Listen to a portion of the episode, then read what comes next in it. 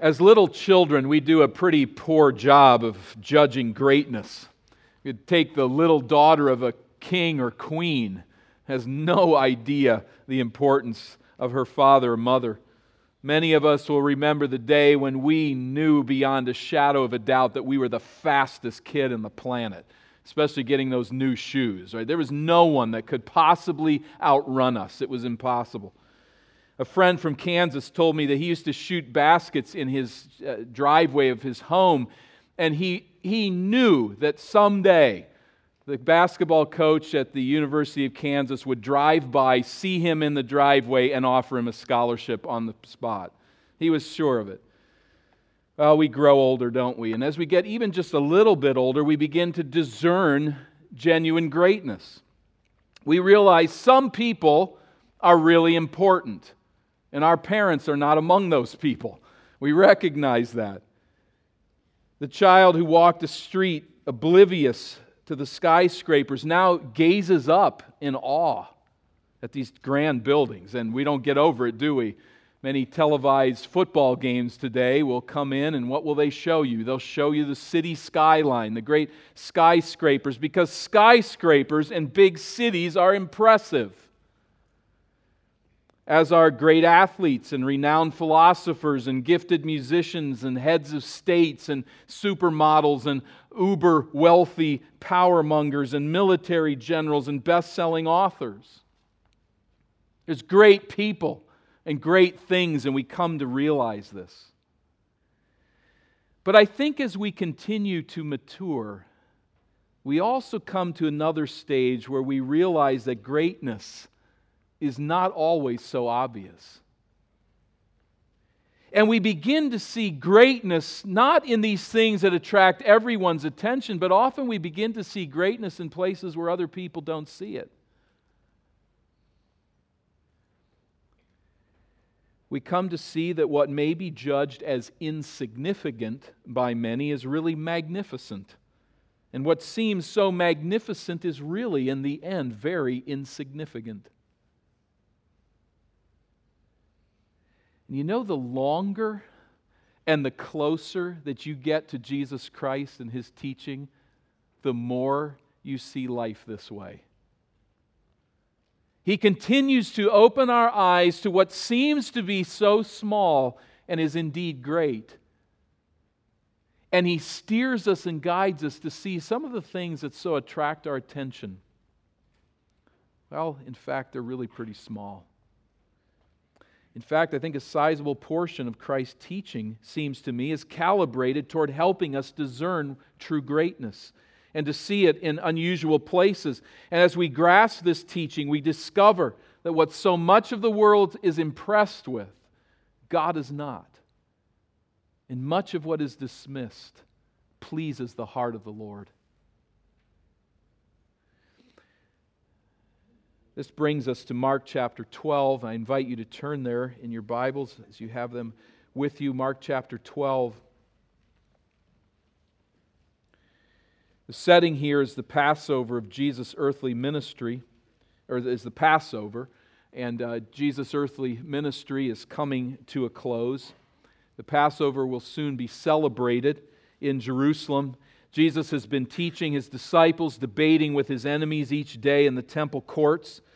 And as on this graphic, and uh, what's just a model, but kind of gives us a sense of the magnificent temple constructed by Herod the Great and its dominance over the city. You see on this, this graphic the, the little bumps in the, in the uh, background are, are homes where people lived. If you were in Jerusalem, this temple complex really stood out. It was a massive area. And on one such occasion, Jesus took a break in the court of the women. The court of the women was an area where men and women could come, where women were permitted to come to this place, and uh, it, was, it would keep the numbers appropriate to the various courts. The court of the Gentiles, you see here on the graphic on the outside around uh, the temple complex, on the, those great uh, courts that were laid out there by Herod the Great for the congregating of the worshipers that would come to these festivals. And Jesus takes a break from debate. And sits down in this court of women. They said that uh, 15,000 people could assemble in that court, so it's a sizable area. And he takes a break there, and there's much activity that's going on. He sat down near the treasury. Now, the treasury was located somewhere in the court of the women. It consisted of 13 collection receptacles called shopharoth, the plural trumpets, because they look something like an upside down trumpet. We're not sure exactly uh, how to depict them today, but we, we are told in descriptions that they had a, a long, narrow neck, a, a small mouth that would keep from uh, anybody from putting their greedy hands down into the box and helping themselves to the collections. But you would drop your coins through this long, uh, narrow neck, and it would go down into the reservoir below and collect the gifts of worshipers as they came into this area, the court of the women. Each receptacle was labeled so that all free will gifts, and these were all free will gifts, there was no demand, but worshipers could come in and, and with free will offerings, they could, with the labels that were on these receptacles, could give toward a specific area of need. These gifts paid for the daily sacrifices made at the temple in behalf of the nation. They paid for related temple expenses, such as the wood needed to fuel the fire of all of these sacrifices. Have you ever thought of that? We, we know that many sacrifices, we read of it earlier here in First Chronicles, many sacrifices are offered. How do they burn all those sacrifices? Well, somebody had to cut the wood and bring the wood here and assemble it, and, and, and that, there's cost to that. And so you could drop in some coins and it would support uh, the purchase of wood or sacrifices, uh, various things, grain and oil were purchased, various related expenses to the temple. This is where Jesus is sitting. He's watching this area as people put in their gifts. And we pick up the account there in verse 41. Mark chapter 12 and verse 41. This is the setting. Now we pick up the account. He sat down opposite the treasury and he watched the people putting money into the offering box. Our English translation misses some of the richness of the Greek text here. Jesus was continuing to watch how people threw coins into the treasury. I don't think he's looking at the style of how their elbow and wrists worked or something like that, but he's watching the way in which they approached it and how, how they put the money into the receptacle. I think he probably observed there a, a fair amount of pride and verses 38 and 39 might well indicate that. But he's seeing a lot of different approaches of how people come, and he's watching them and, and, and observing people in this situation. Jesus was apparently, you could prove it here, a people watcher in the midst of a crowd. The phrase offering box translates the same Greek word that's translated treasury above, and our translation translates the word differently here to give variation, but I think probably better just to use the same word. They're dropping things into the treasury, coins into the treasury, and he notices how they are doing that. Perhaps it is a mere diversion but with keen mind, Jesus had a lot else to think about. With keen mind, he finds this act of worship intriguing. He finds there at the end of verse 41 that many rich people put in large sums. And a poor widow came and put in two small copper coins, which make a penny. None of, that's not our penny. And we don't really have capacities to understand what this means in the coinage of the day, but simply to say that she puts in what is literally called two thin ones. They are such, there's such little metal in these coins. They were the smallest possible coins. It was so little metal that they were called thin ones. She's putting in nothing. The wealthy and the poor could be easily identified by their dress if not by their demeanor, as this uh, graphic illustrates. It was not too difficult to pick out the woman there, that uh, she is poor and impoverished. This was a snapshot taken by the Apostle Peter on his iPhone. I just want you to know. But, uh, and I, I, I, think they got the box wrong, too. From all the descriptions that I've seen, we have, I don't believe there's ever been one uncovered. but I, I don't know that that box is right, but it kind of gives the idea the long, narrow neck. And Jesus is watching. It's quite clear to see here who's wealthy, who's poor, and to identify this woman by her dress, perhaps even to some degree by her demeanor, who she is and her lot in life. Jesus watches then as she drops the coins into the narrow mouth and down the long neck of one of these trumpets. And he recognizes as he sees her that this hurts. This isn't an easy gift, it hurts. To release these coins is difficult, but she does so in worshipful dependence upon the Lord. And he sees a beautiful act here. There's no other explanation really for what she has done but dependence upon God. Her gift will make utterly no difference to the support of the temple, will it? She deposits two lepta, these two thin ones, these two simple coins of almost no value. And yet her act of worship moves Jesus deeply. Jesus, let's understand here, is tired. He's been doing the most difficult kind of teaching, the kind of teaching you do publicly, surrounded by enemies who want to catch you in your words so they can kill you. That's tough teaching. And you look at the preceding context and all of the debate that's going on there, this was a tough day. And he's taking a break from that heavy teaching responsibility with so much weighing upon it, and the cross casts its long shadow across everything at this point in his life. He knows that he is soon to die. It amazes me that with all that is going on in his life, he sits down and watches people. And he sees this act of faith on the part of this impoverished woman, and he's impressed. He's so impressed that he calls his disciples to come around him. He wants to teach them something, having seen this. So many rich put in their large sums. Verse 42, this poor widow comes and puts in two small coins. And, verse 43, he then called his disciples to him. And he begins to teach them. Now, on occasion, in our family travels, I will gather my family around to make a historical point. I seldom get what anybody would classify as enthusiastic response. Dad's got another history lesson to teach us. You know how that is. You've been in that spot. Somebody says, Come here, I want to show you something. I want to teach you something. There's sort of a, a discomfort to that. It's kind of an intrusion. I, I, I think we can be annoyed by it fairly easily.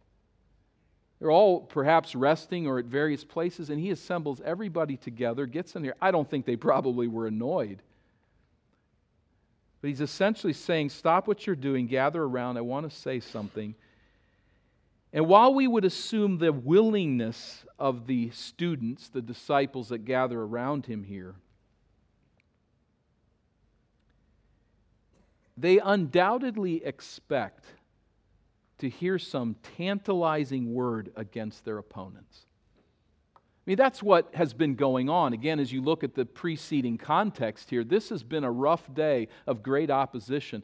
And undoubtedly, they're gathering around here, I would say probably willingly, want to hear what Jesus has to teach, perhaps tired, perhaps it's a little annoying to stop what they're doing or resting or whatever.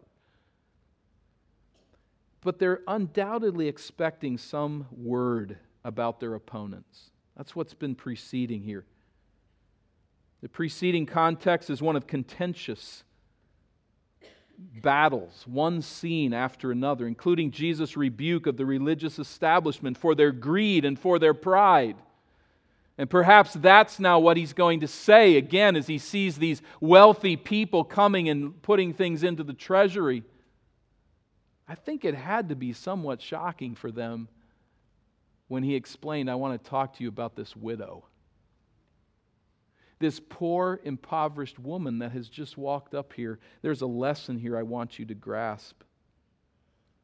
So while it fits contextually because of verses 38 and 39, it still must have been somewhat surprising to them. What does he have to teach from this woman's life? He says, verse 43 Truly I say to you, this poor widow has put in more than all those who are contributing to the offering box, to the treasury.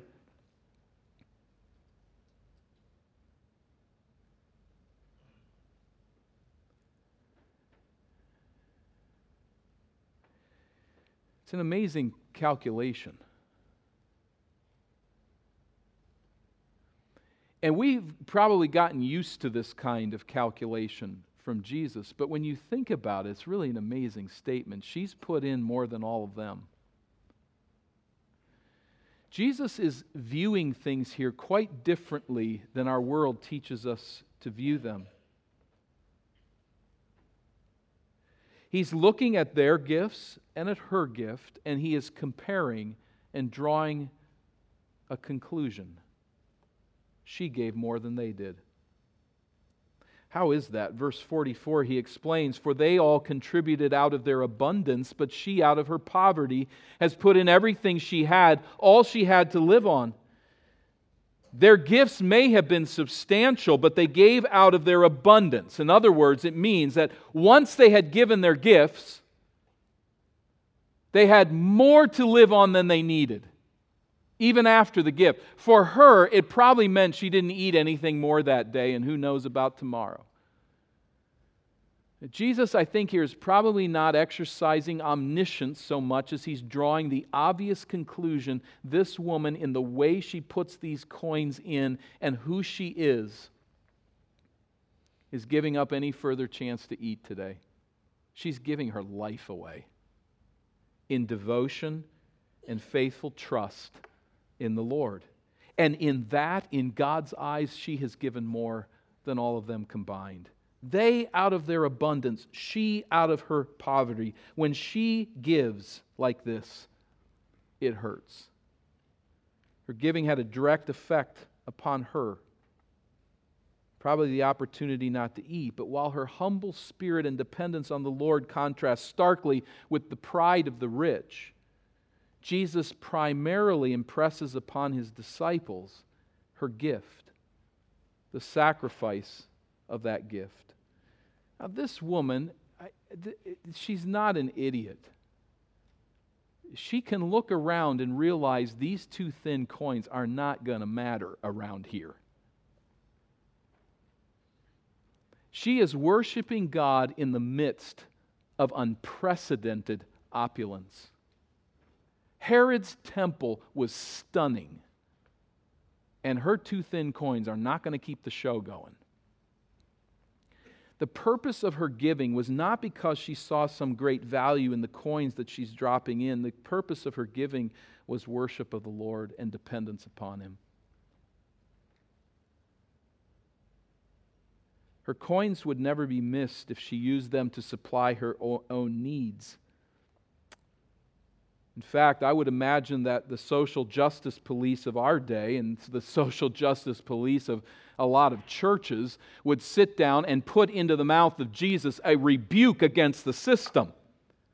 Jesus should denounce this corrupt system that preyed on this woman like this, that caused her to give away her food that day, her sustenance, in order to support this grand scheme of the temple. Well, Jesus does rebuke the religious establishment for their greed. He doesn't back down on that at all, but he sees something differently here. He sees that she is giving out of her poverty in utter dependence upon the Lord, and Jesus sees that as an act of worship that he chooses to commend. It hurts her, and it makes no difference to the system but she gives in devotion to the Lord, and that is to be commended. That's our master saying this. He recognized that her poverty provided an opportunity to trust God and worship Him in a way that most of us will never experience in this life. We'll never be to the place where we actually lay down our food for the day. She put in more, says Jesus as God sees us, as God looks down upon it. He looks not on the magnificent size of the gift, but on the depth of faith that motivates that gift. There's great hope for us in this. Seeing it from this angle, Jesus determines that she gave more than everyone else combined. There was a certain recklessness, writes Barclay, to her giving. And far from criticizing her, Jesus commends her. Now, there's recklessness that's foolish. There's ways of devotion that are just dumb and they should be condemned. But in her situation in this place, this impresses Jesus.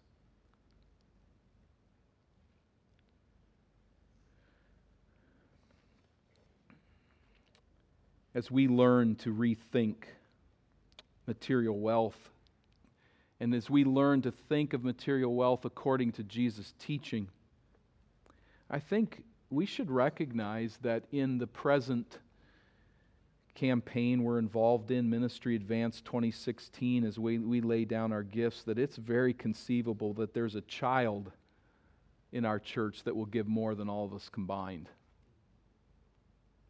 It won't make any difference the denomination of the gift, but of the heart attitude.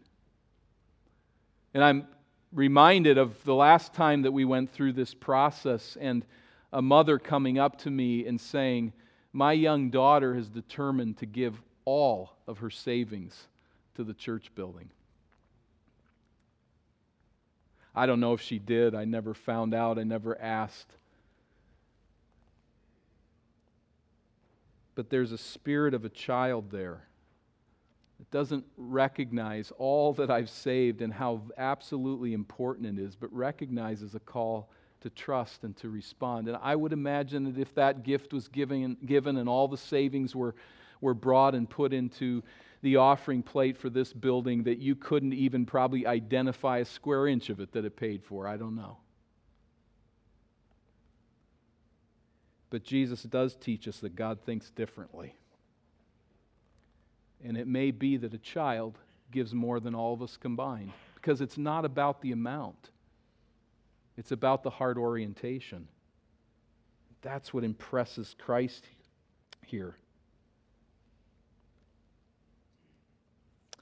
And as with our last campaign, more than one person has told me of their disappointment that they cannot contribute to this particular project. I say first, be at peace. Be at peace. This isn't about getting a certain dollar number necessarily, it's about our walk with the Lord. If you cannot give more, thank Him, seek His face to enable you to do so in the future, and be at peace. But for those who are discouraged that they cannot give anything like they would like to, would like, cannot give anything that would make a difference, I think we take to heart this widow's gift. It's not about the dollar amount, it's about the heart orientation. In the big scheme of things, our giving is not about the amount, it's about the opportunity to give away what we have in a way that requires utter dependence upon the Lord. And that's a good place to be. This was one insignificant woman. But we learn from Jesus that in God's eyes she was truly great. And great is her reward in heaven. One commentator noticed that Jesus did not even talk to her, he didn't need to. She she had life pretty well figured out. And one put it beautifully it was a tryst for heaven. Someday, if not already, they've talked.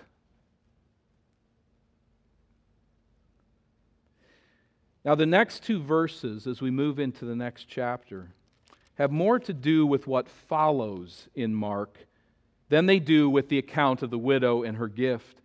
What Jesus says in 13, 1 and 2 is directly related to his teaching on end times, which follow in Mark 13. You heard me say that, right?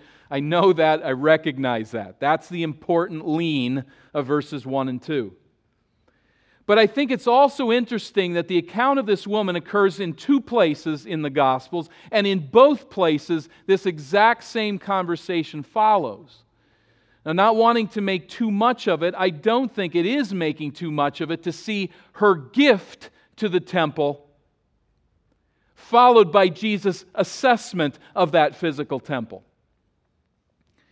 And so, to draw the light connection there, I think we have here what some would call a Janus. That is, it's, it's looking, it goes to Greek mythology, don't worry about it, but it's, it's basically a God with two faces. And the faces move forward and backward. So, this, these verses, verses 1 and 2, kind of hang in there looking backward to this woman's gift as Jesus talks about the temple, and also looking forward to what is to come. And that is his teaching about the destruction of that temple. So, let's pick that up and just briefly, in these first two verses of 13, he came out of the temple.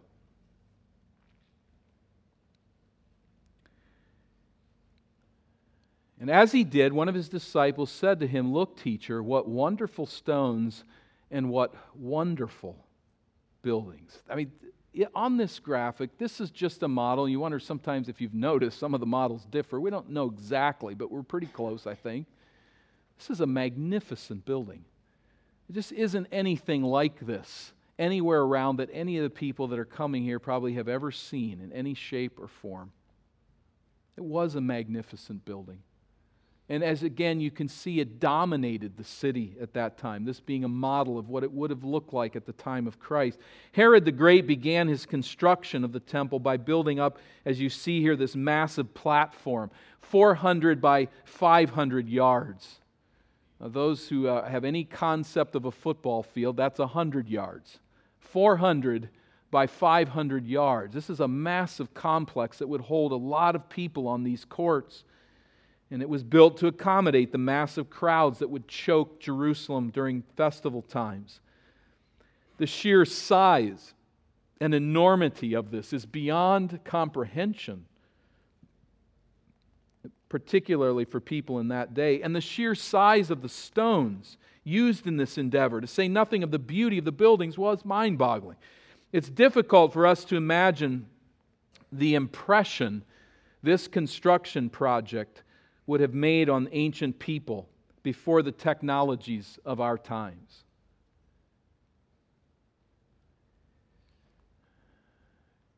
You've seen this before, some of you, but here's an existing stone. That one stone, uh, uh, Beth's left on, our, on the right of her for us. It's just one stone carved out and set in place that hasn't moved for 2,000 years.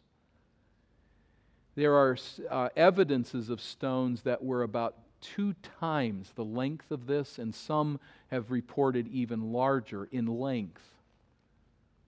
These are massive, massive chunks of stone cut out from the side of mountains and brought to this place and built one on top of the others. We go back to this graphic. I mean, think of the rows of these massive stones. And so, so grand was this construction project that today a portion of that wall, and it would have been a support wall, not an actual wall of the temple, but a support wall, the western wall, is still there today stacking these stones one on top of another, the size that they were, has lasted these 2,000 years. You can see stones on top there that were piled on later after they were toppled over, but you see the massive stones that are there in place with the bodies, the, the people standing down below, giving just at least a little sense of the tremendous size and weight of these stones. Herod the Great was a master engineer and the recipient of unprecedented sums of tax revenues, and he put his embarrassment of riches to use in construction projects throughout the land.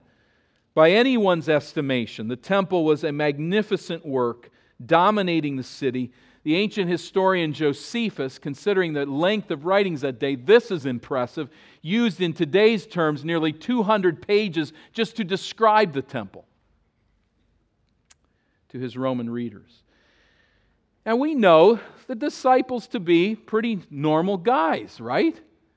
I mean, they were, there was that night, you remember, where they found themselves in a small watercraft in the middle of a huge lake on a black night with a violent storm swamping their boat. And guess what? They got scared. Imagine that. And when they saw Herod's temple, when they saw the buildings and the massive stones his workers cut out of the side of mountains and somehow stacked on top of one another, they were impressed. They were normal people. We're impressed today. People travel from all over the world to see this stack of stones. It was magnificent. Jesus, what do you do when you see something great? You praise it. Jesus, look at these stones. Isn't this impressive? Here's what our master says, verse 2. And Jesus said to him, this disciple, Do you see these great buildings? There will not be left here one stone upon another that will not be thrown down. Do you see these great buildings? There he's talking particularly about the buildings, the structures that are there. They will be plowed. Not one stone will stand upon another. He's prophesying the 70 AD destruction of Jerusalem and later destruction in which the Temple Mount was cleared. Every stone was overturned and pushed down into the valleys surrounding the temple. The Romans got so sick and tired of the Israelites that they decided we're going to so destroy this place that no one will ever know it was here. Now, they fell a little short of that, and the Western Wall attests to that today. But to this day, that's the reason we're not sure where the buildings exactly stood. They did such a thorough job of making sure not one stone stood on another, and every one of them was down in the valley somewhere. And you can see piles of the stones today that have been unearthed time filled it up with dirt, but they've unearthed it, and you can see the rubble where it lays as they overturn this, and Jesus' prophecy becomes true. And I think as they're looking at that place, they're going, Really? But he knew it was coming. Jesus, however, back to the point here, not just that we would think about the building, but Jesus was not impressed with the splendor of Herod's temple. And that is impressive. He certainly appreciated it as an engineering feat. He certainly appreciated the labor that went into it. It provided an ideal teaching venue, and he was pleased to use it that way. In fact, he saw it not ultimately as Herod's temple, but as God's house, right? It was the location that was of ultimate importance, not the form of the temple. Nonetheless, as magnificent as the stones and the buildings were, he knew them to be temporal and ultimately then insignificant to the saving plan of God. Herod's great stones and construction project constituted magnificent insignificance in Jesus' mind. It's magnificent in everybody's eyes, but ultimately in God's, this is insignificant. And he saw, on the other hand, insignificant magnificence. Everybody's eyes, she doesn't matter. But this, this act is truly great. Two thin coins overweigh all of Herod's building project in Jesus' estimation in the liberality of her gift, in her faith, in the risk taking devotion of her giving heart, Jesus sees true greatness. And he gathers his disciples together to stress that her greatness overshadowed that of the rich and famous and even this temple itself. He teaches his followers to look at life differently. He teaches us to be impressed with the faithfulness of a destitute woman, not with the splendor of a temporal building. The temple would soon be destroyed along with the widow's coins, but her gift was a heart issue that endeared her to the Lord and had eternal implications. There's no other reason for him to say what he's saying, but that there are eternal implications. The temple's gone, her coins are gone, but her testimony stands. We find here, I think, a beautiful account of a vital principle that runs throughout the scriptures. This is just one evidence of it, but we find it throughout. God rejo- rejoices to use small things. He just does, doesn't he? He rejoices to use insignificant people as he works out his salvation purposes in this waking world. The Apostle Paul put it this way memorably for consider your calling, brothers. Not many of you were wise according to worldly standards. Not many were powerful. Not many were of noble birth. That's us. But God chose what is foolish in the world to shame the wise. God chose what is weak in the world to shame the strong. God chose what is low and despised in the world even things that are not, to bring to nothing things that are, so that no human being might boast in the presence of God. Over and again, the prophet said, That's power. I've got nothing to show right now, but that will be brought down. The things that are not, bringing down the things that are. Herod boasted his own glories in the presence of God, and he in hell today and his temple gone has nothing to show. We can still go back and see some of what he accomplished, but where is he? And where did it place him with God? The widow boasted in God, and her faith is celebrated worldwide and will be for eternity. They're celebrating it today because they can make money on it. There's people running around all over with the widow's mite. I know there's so many mites in that city being sold today. It could fund the temple, you would think. But they haven't forgot about her. What our world sees as insignificant, God sees as magnificent. He rejoices to crush Satan's head with an infant boy whose lineage runs through Sarah, a barren woman past childbearing. He chooses Israel and he says pointedly, not because you're great, but because you're not great. You're the least among the nations. I choose you to work my saving purposes through you.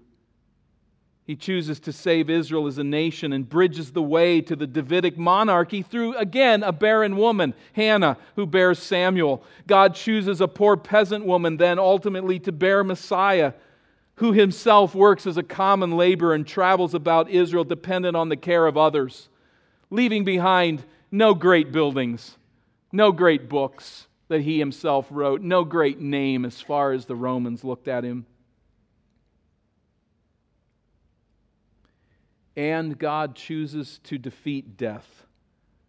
Not through the onslaught of an innumerable host of angelic warriors but through a son who dies as a lowly criminal, the most ignoble, torturous death imaginable. That's how he defeats death. And empowered by that sacrifice, in light of the eternal joy Jesus purchased for us, we will continue to evaluate greatness differently than those who serve man's kingdom. We serve a crucified Savior. We serve a God of small people that works His power and His greatness through the weak. Oh, there are so many applications in our lives. And I encourage those gathering today, this afternoon, for uh, various, in various home groups, work out these implications. It applies to various areas of our life, but let me bring it to a point here with our particular focus today and in these years ahead in our Ministry Advance 2016, do we recognize Eden Baptist Church is very, very insignificant in this world's eyes? Nobody cares what's going on here in this broad world. Our giving project, indeed, itself is small, small stuff. Listen, I have a neighbor who lives in a house that costs more than what we owe on this building. Now, she doesn't live next to me anymore, I'll tell you that. she moved to the big house. But there are people living around us in this city. Their homes, their move west a ways, their yachts cost more than what we owe on this building. This is small stuff as the world looks at it. We're an insignificant people. This is a project that does not even turn any heads as far as the world is concerned. But compared to the rest of the world, we are, let's say, and admit, fabulously wealthy. We are indeed in that wealth, poised by the grace of God after our gifts next Lord's Day to specifically help the persecuted church in India. We know we have brothers and sisters that do not share what we have, and we recognize in comparison with them, we are called to help and to aid. But compared to our culture, this church is small stuff. We thank God for this building. The last building that we had turned a lot of people off, and we thank God for it. Not because it turned them off, but we we're just glad to have a place. It was easy to see that was small stuff. This building, comparatively speaking, is not big in our culture.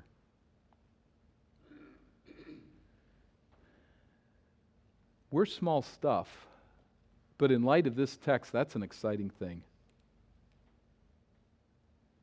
because our God has always rejoiced to see small faithfulness as greatness.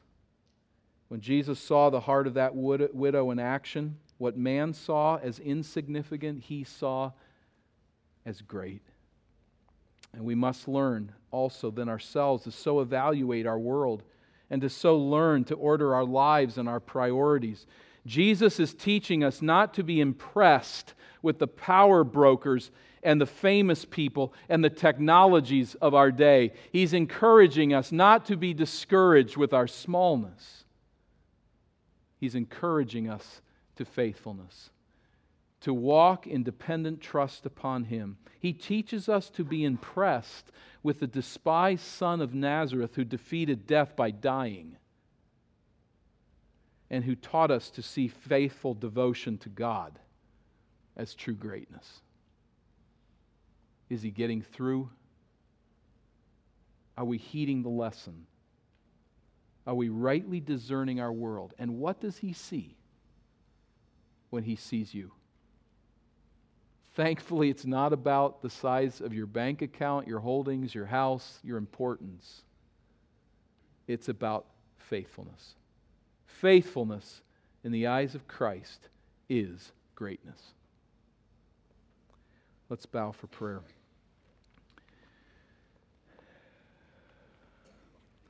Father, I, I acknowledge before you that we've got work to do as a church. We live in a world that doesn't think like this at all. It's pressing us, pressing us to show our greatness by what we own, to show our greatness by how many people we control, by how much we make. Help us to think clearly. There's nothing in this that encourages us to think small, not to pursue wealth,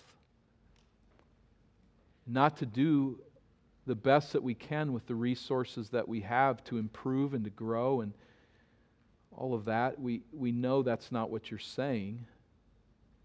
But Lord, how often we feel small because we're giving in to the thinking of our world. And as we look at the smallness of our particular project here, we recognize, Lord, how, how little we are. But I pray that you would carry this task forward the establishment of the bu- this building as a base of operation and the continuing ministry that flows from it. I ask that you would base this on the work of little people being faithful. I pray that you will take us where you want us to go. We don't ask for greatness, we don't want greatness. We want faithfulness. And I pray that we would identify not with those who gawk at Herod's walls and at the magnificent buildings overlaid with gold and cut out of stone and marble But I pray that we'd identify with those who do faithful things. And I pray today as we gather in home groups that we'll talk through what some of those faithful things are that our world dismisses, but I pray would be increasingly priority in our church. That we would learn to rightly evaluate greatness. God, there may be some here among us who see themselves as great and even though they might not understand it, are resting in their own righteousness, their own goodness, and they're saying to you that they don't need you.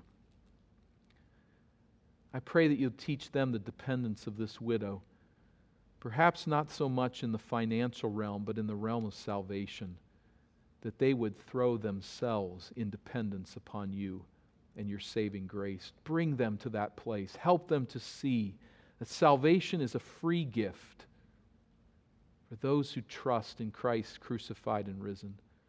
I pray that you'll move to this end in our congregation today. Through Jesus, we pray. Amen.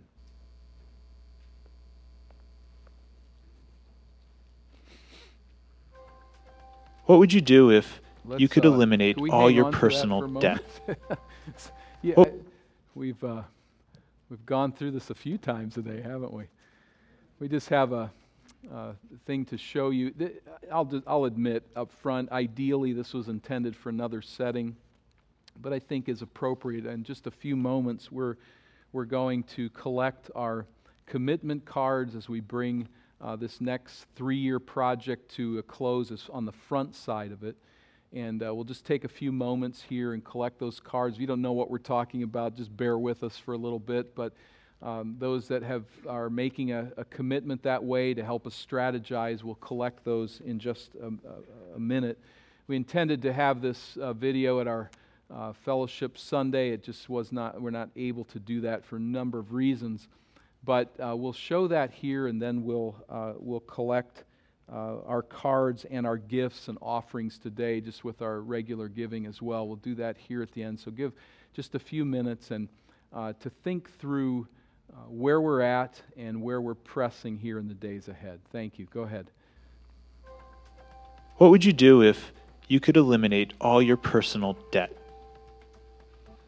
Your mortgage, your car payment, any student loans or credit card debt that you may have? What would you do if every month you had an extra $200, $500, $1,000? $2,000, what would you do? Maybe you'd plan a great vacation to some exotic, far off location, a second honeymoon of sorts. Maybe you'd go on, on a cruise and tour some tropical location. Perhaps you'd buy yourself a brand new wardrobe. Go on that hunting trip you've always wanted to take. Buy a reliable car.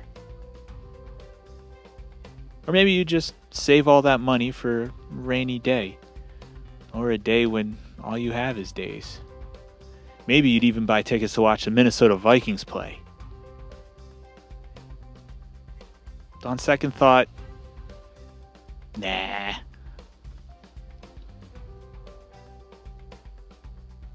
Here at Eden Baptist Church, we have to ask ourselves the same question.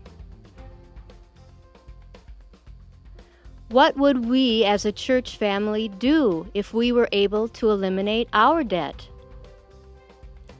What would we add to our church? A new playground for the kids? A basketball court? A full size gymnasium? A new church van for those long trips? A beautiful campground. Or perhaps just a better cup of coffee on Sunday mornings.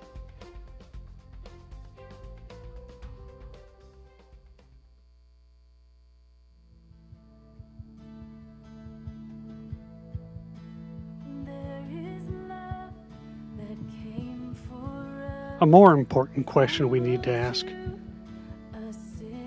What ministries could we add enhance, or develop at Eden Baptist. An inner city church plant sharing the gospel with those less fortunate than ourselves. Another elder, enhancing the shepherding and teaching ministries at Eden Baptist. Full support of the folks, helping them to more efficiently spread the gospel in the country of Spain. Enhance other current ministries, the ministries of our deacons around the church, to our widows and orphans, and the, increasing the women's ministries and their opportunities to share the gospel with other women and encourage each other. Eden Baptist Church initiated Ministry Advance 2016 in order to grasp an opportunity for increased ministry in the future. What kind of opportunities?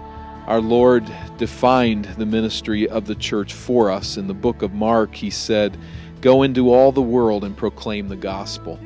In Matthew, Jesus adds that we are to teach those who respond to the gospel in saving faith, teach them to observe all that he had commanded the apostles. So, Ministry Advance 2016 is not ultimately about paying down a mortgage. It is not ultimately about strengthening our financial position. Ultimately, in the long range look, it is about ministry. The goal of Eden Baptist Church is and must be in all things to spread the gospel of Jesus crucified, buried, risen, reigning, and coming again. Our goal must be to teach the whole counsel of God. Please join me as we stand shoulder to shoulder as fellow members of Eden Baptist Church and commit to advancing the ministry that Jesus gave us, the advance of His church.